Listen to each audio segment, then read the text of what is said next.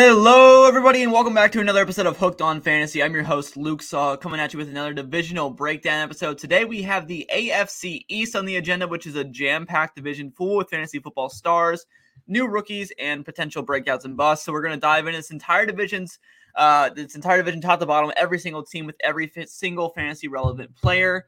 Uh, we're going to go in the order of Patriots, Dolphins, Bills, and Jets today. But first things first, we have some major news coming out of the Indianapolis Colts camp.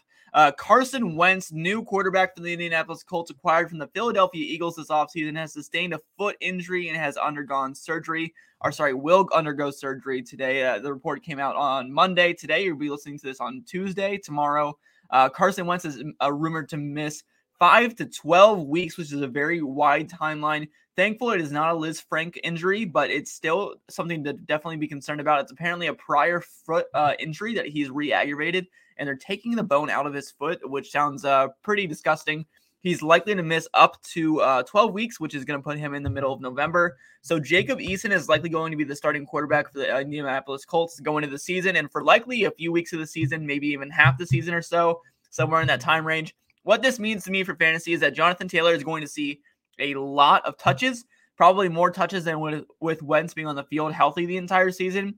But the thing is, is he going to see efficiency? Because the teams can load the box more on defense now, respect the deep ball less, and focus more on Jonathan Taylor on offense. So I really can't really decide if Jonathan Taylor is going to benefit or hurt from this injury from Carson Wentz.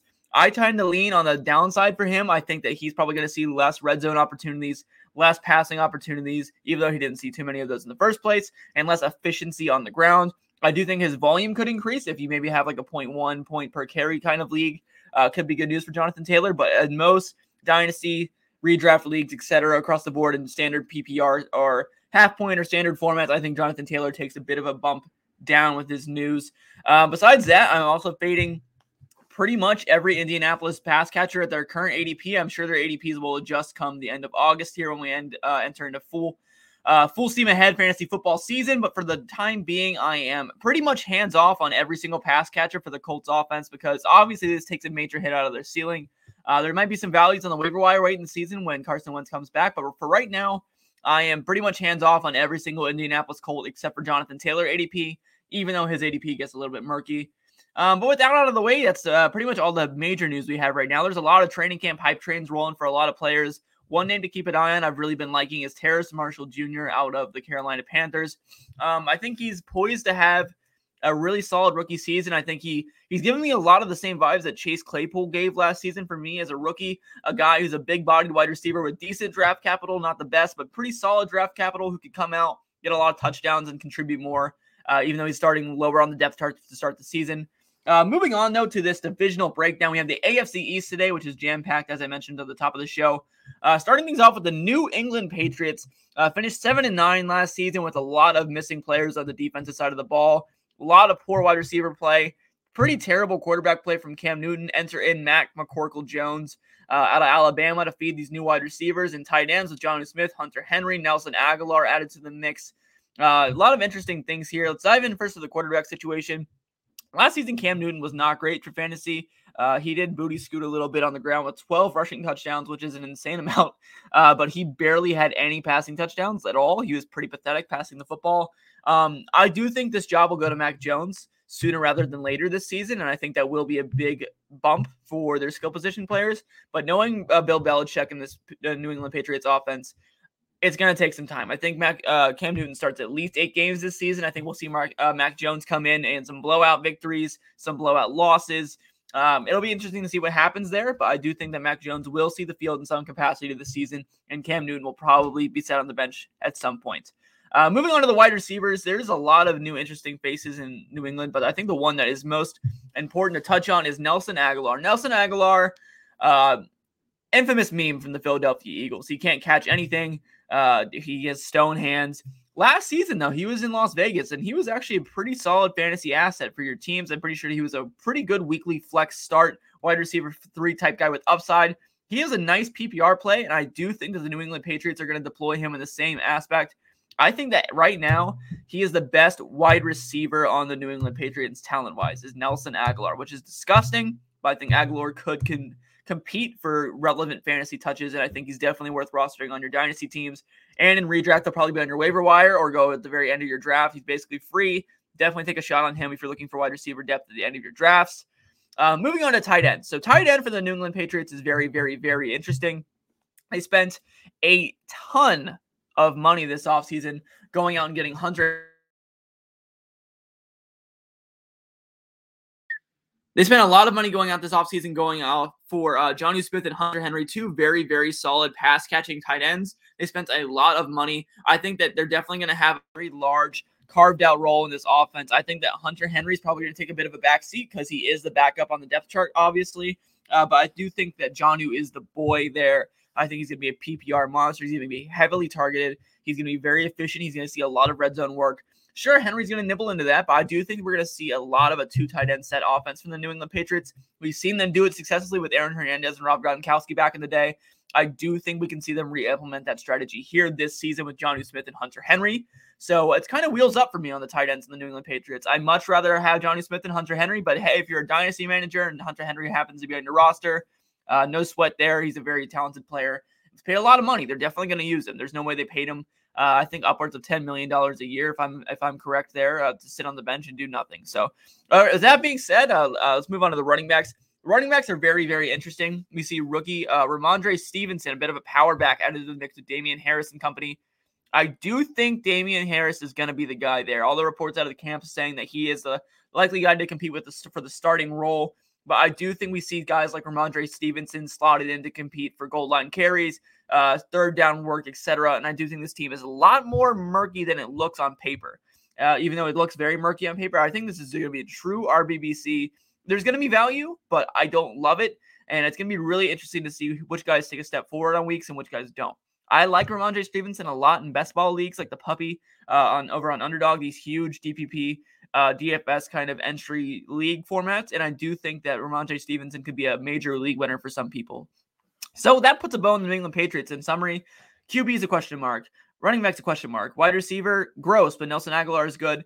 Jonnu Smith is my boy right now for tight end value in fantasy. He's fantastic, and Hunter Henry is going to get his share as well. Moving on to the Miami Dolphins, who have a lot of question marks as well on offense, starting with Tua Tagovailoa coming back healthy now, fully healthy. Tua is saying but will he be able to hold up for the season with his wide receivers? Everyone and their mother right there uh, is injured right now. Albert Wilson is the only guy left, pretty much. Uh, Waddle, Parker, Will Fuller, they're pretty much all hurt. I think it's going to be a really gross situation for the receiving room, if I'm being honest, this year. I don't love the Dolphins' receiving options.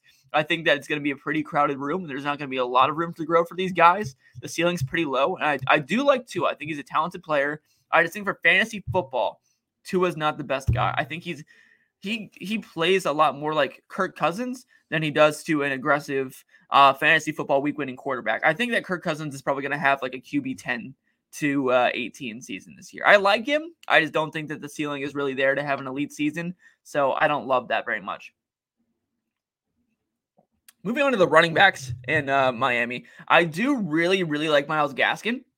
I think Gaskin is fantastic in PPR leagues. I, I think he's going to be peppered with a lot of targets. He's going to see a lot of goal line carries and opportunities and touches in an offense that will be putting up points in a, a team that will be winning game scripts and be winning games this season. I do think the Miami Dolphins are a good football team. I think they're going to win upwards of nine games this season, uh, being a lot of positive game scripts for Myles Gaskin to run the football in.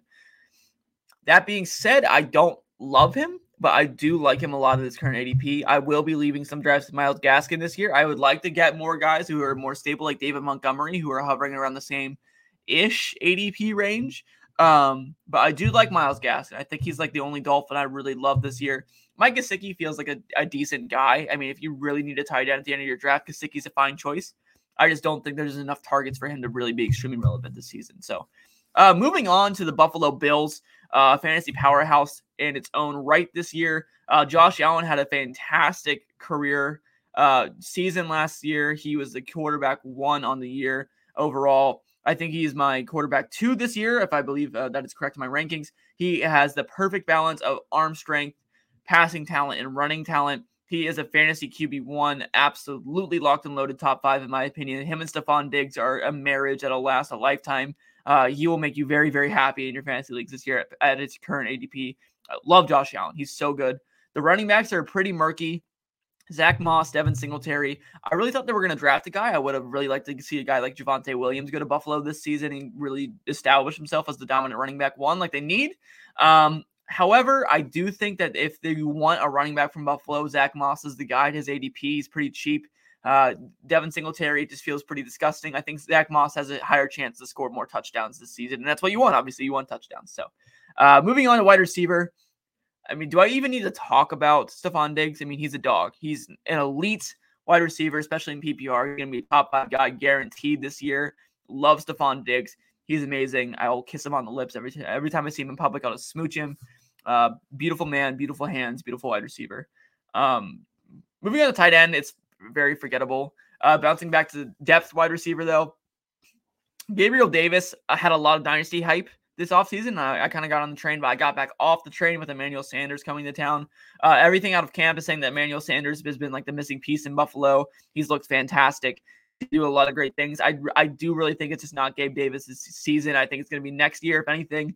I mean, Sanders can't last forever. I think he's like 34 years old, if, if that's correct. Um, I, I, I like Gabe Davis a lot as a talent. I think he's going to be a really good wide receiver for a long time in the NFL.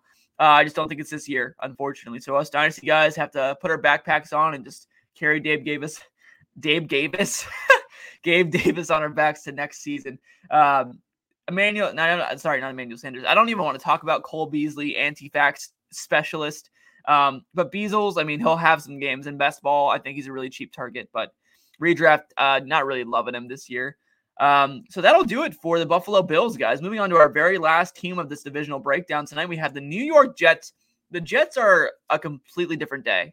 It's a new day for the New York Jets, in my opinion. With Zach Wilson, a young, talented quarterback who has an elite arm, who I think can really push the ball downfield and unlock this New York Jets offense.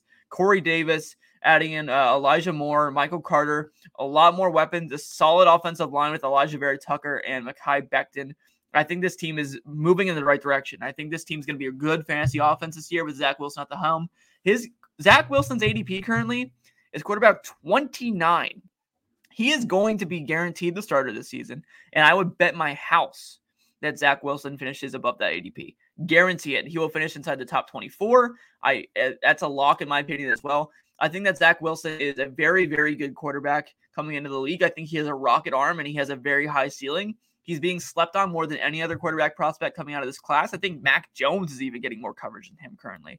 Wilson is a talented quarterback with an extremely high ceiling on a franchise that's turning around with good weapons and a good offensive line. Zach Wilson has all the all the tools. He has all the ingredients in the kitchen to make a delicious meal. You know what I mean? A delicious meal, a delicious fantasy meatloaf, if you will. Zach Wilson is the chef, baby. He's cooking it up. I love it. I don't know how deep I'm going to go with this metaphor, but I'm just going to keep rolling with. He's going to add in some herbs and spices like KFC, baby. Zach Wilson's going to take this baby all the way to the the finished plate portion. He's going to make this the entree. Uh, it's going to be beautiful. I I really do like Zach Wilson though. I think he's going to be a great great great quarterback this season for fantasy. He's going to win some people some championships. I think in ADP at in Superflex League and best ball. Um, love Zach Wilson. I think Elijah Moore is going to have a pretty solid rookie season. Corey Davis is a very, very, very sneaky value in redraft leagues right now. They paid him $30 million this offseason to come in and be the wide receiver one in New York. He's going to get a lot of targets. He might not be the most efficient. We've never really seen Corey Davis in that role before, but he had a breakout season last year in uh, uh, Tennessee. I wrote an article about it last November about how how much his stats has changed and his analytics were pointing in the right direction. And I really just think that Corey Davis has turned his career around uh, without the uh, the Marcus Mariota experience in Tennessee. And now that he's on another team with Zach Wilson, who's going to have a high A dot, a high average depth of target, if you will, and uh, a lot of targets going to, in his favor, I think that Corey Davis is going to have a great year. Uh, Denzel Mims is it's I think it's over for Denzel Mims. Unfortunately, he's been running with the third team in training camp, which is really depressing. I thought Mims deserved another chance. I didn't think he get really even had a chance to begin with, actually, to shine this his past rookie season. He was injured like half the year. Um, I guess this didn't really work out, unfortunately, for Denzel Mims. Jamison Crowder still there. Uh, him and Elijah Moore are going to be doing some similar things for that team, so that's going to be something to keep an eye on. And then tight end is uh, pretty gross. Chris Hern- uh, Chris Herndon has been uh, gripping onto the edge of the cliff, uh, the edge of the fantasy cliff with his fingernails for like a decade now. It feels like. Uh, but Kenny Yeboah, Yeboah, if you're nasty, Yeboah, I think that's how you pronounce his name. I don't really know. Um, rookie tight end apparently been giving him a bit of a run for his money in training camp this uh, this season so far. Chris Herndon is a solid guy. I don't really love either of these tight ends in redraft this season, but I'm definitely keeping an eye on both of them in, uh, on the waiver wire. Uh, but besides that, I mean, let's do a quick recap of the division, and that'll be it for today, guys. I mean, the New England Patriots uh, QB situation's a bit murky. Running back going to be a committee, but Damien Harris and Rhamondre Stevenson are worth taking a peek at for the over there. Uh, Nelson Agholor is going to be really interesting for the Patriots wide receiver core. Jonnu Smith and Hunter Henry are sneaky values, especially Jonnu in PPR leagues going to get a lot of targets. Uh, Dolphins. Tua is the key. If he unlocks a breakout year, he's going to be fantastic and lead this team to great things. If not, everything's going to be pretty meh across the board for this team. Uh, Myles Gaskin's going to be great in PPR leagues. He'd be a bit of a cheat code. A lot of receiving work, a lot of goal line opportunities overall, thumbs up there from Myles Gaskin. The Bills, Josh Allen and Stefon Diggs are goaded. Everywhere else is going to be a bit murky. We're going to have to dig a little bit. I think Emmanuel Sanders is going to sneak to the forefront and be a really nice value for some people this year. And for the New York Jets, Zach Wilson's being slept on, really, really cheap for no reason. Elijah Moore is going to be great his rookie season. Corey Davis is going to be great. Michael Carter is going to have a really interesting relationship with Tevin Coleman, but I think Carter is going to get the majority of the carries in the RBBC and it's going to be a good value for him this year. So uh, that'll do it for today's episode of Hook on Fantasy, everybody. I'm your host, Luke Sawhook, and I'll see you again on Thursday. Have a great day, everybody, and I'll see you next time. Goodbye.